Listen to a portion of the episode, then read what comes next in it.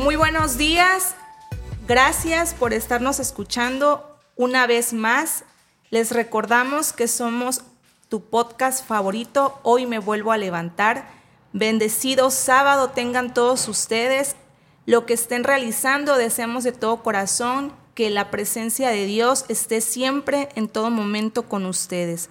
Esta mañana me acompaña mi hermana Elena y hoy nos trae un tema que lleva por nombre Fe que mueve montañas. Muy buenos días, hermana Elena, Dios le bendiga. Gracias por estar una mañana más aquí con todos nosotros. Hola Rosy, ¿qué tal? ¿Cómo estás? Muy bonito día, bendiciones. Así es, vamos a ver la fe que mueve montañas. Primeramente les doy las gracias por haberme invitado una vez más a compartir un tema con ustedes y por escucharnos. Vamos a explorar el poder de la fe y cómo puede mover obstáculos en nuestra vida. ¿Qué poder es el que tiene la fe?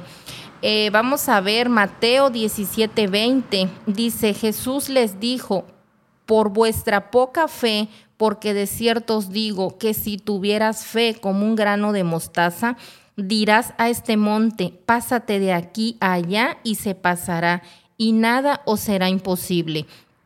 Este verso nos muestra claramente la importancia de la fe en nuestras vidas.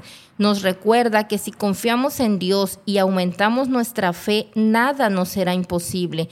Por eso es importante trabajar en nuestra fe diariamente y nutrirla mediante la oración, el estudio de la palabra de Dios y la práctica de sus enseñanzas.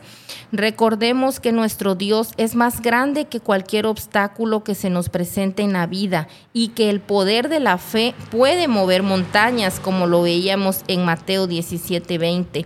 La fe es uno de los pilares fundamentales en la vida cristiana. Sin ella es imposible agradar a Dios. Eso lo vemos en Hebreos 11:6 que dice que sin fe es imposible agradar a Dios. La fe nos permite también creer en aquello que no vemos y confiar en que el plan de Dios para nuestra vida es perfecto. Sin embargo, a menudo nos enfrentamos a situaciones que ponen a prueba nuestra fe y nos hacen a veces dudar. Te comparto una experiencia personal. En mi vida cristiana hubo un tiempo en que me sentía vacía, ya no sentía ganas de orar, de ir a la iglesia, cuando antes era algo que a mí me apasionaba. ¿Qué había pasado en mi vida?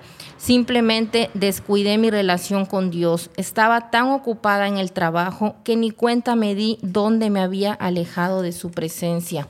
Comencé a experimentar situaciones personales bastante difíciles Ahí fue donde me di cuenta que me había apartado de Dios, que mi fe estaba menguando, que me sentía vacía, completamente mal. Comencé a hablar con Dios, le dije sinceramente que no tenía ganas de orar, que no tenía ganas de leer la Biblia, que no sentía su presencia y que me regresara ese amor por Él, por sentir su presencia, por adorarle. Me acuerdo que esa vez lloré mucho porque realmente yo me sentía vacía. No sentía ese placer de estar en su presencia, me sentía alejada de él, ya no había alegría en mí, me había apagado completamente. A partir de ese día mi fe aumentó y volví a sentir su presencia, a experimentar su amor y poco a poco, con mucha más fe, Dios me libró de esas situaciones difíciles. La palabra de Dios dice en Jeremías 33:3 y creo que se cumplió en ese momento. y se clama a mí y yo te responderé. Nunca dudes que Dios cumple su palabra, que Dios es fiel. Por último, me despido con esta frase que dice así, la fe mueve montañas, el amor mueve fronteras, la pasión mueve montañas y la oración mueve las manos de Dios.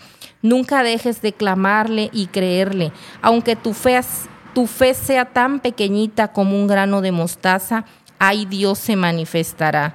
Salmos 34:4 dice, busqué a Jehová y él me oyó y me libró de todos mis temores. Dios te bendiga, que tengas un excelente día y muchas gracias por escucharnos.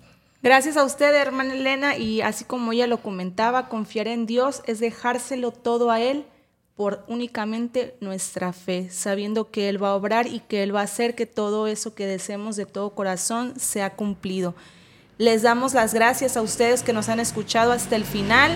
Les recordamos que nos pueden seguir en todas nuestras redes sociales y los invitamos a que se congreguen aquí con nosotros. Somos tu iglesia Pan de Vida Puente Moreno. Hay servicios los días miércoles a las 8 de la noche y los domingos a las 11 y 5 de la tarde.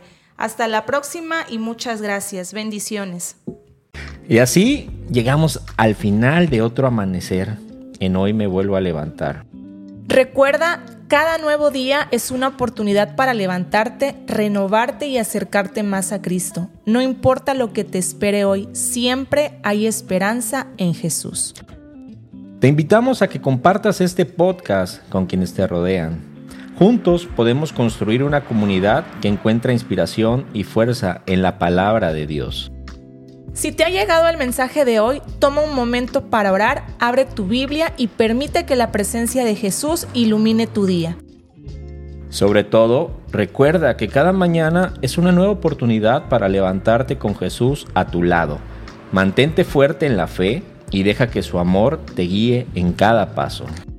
Gracias por ser parte de esta comunidad matutina. Nos encontraremos nuevamente mañana con un nuevo amanecer de Hoy me vuelvo a levantar. Que tengas un día lleno de paz y bendiciones.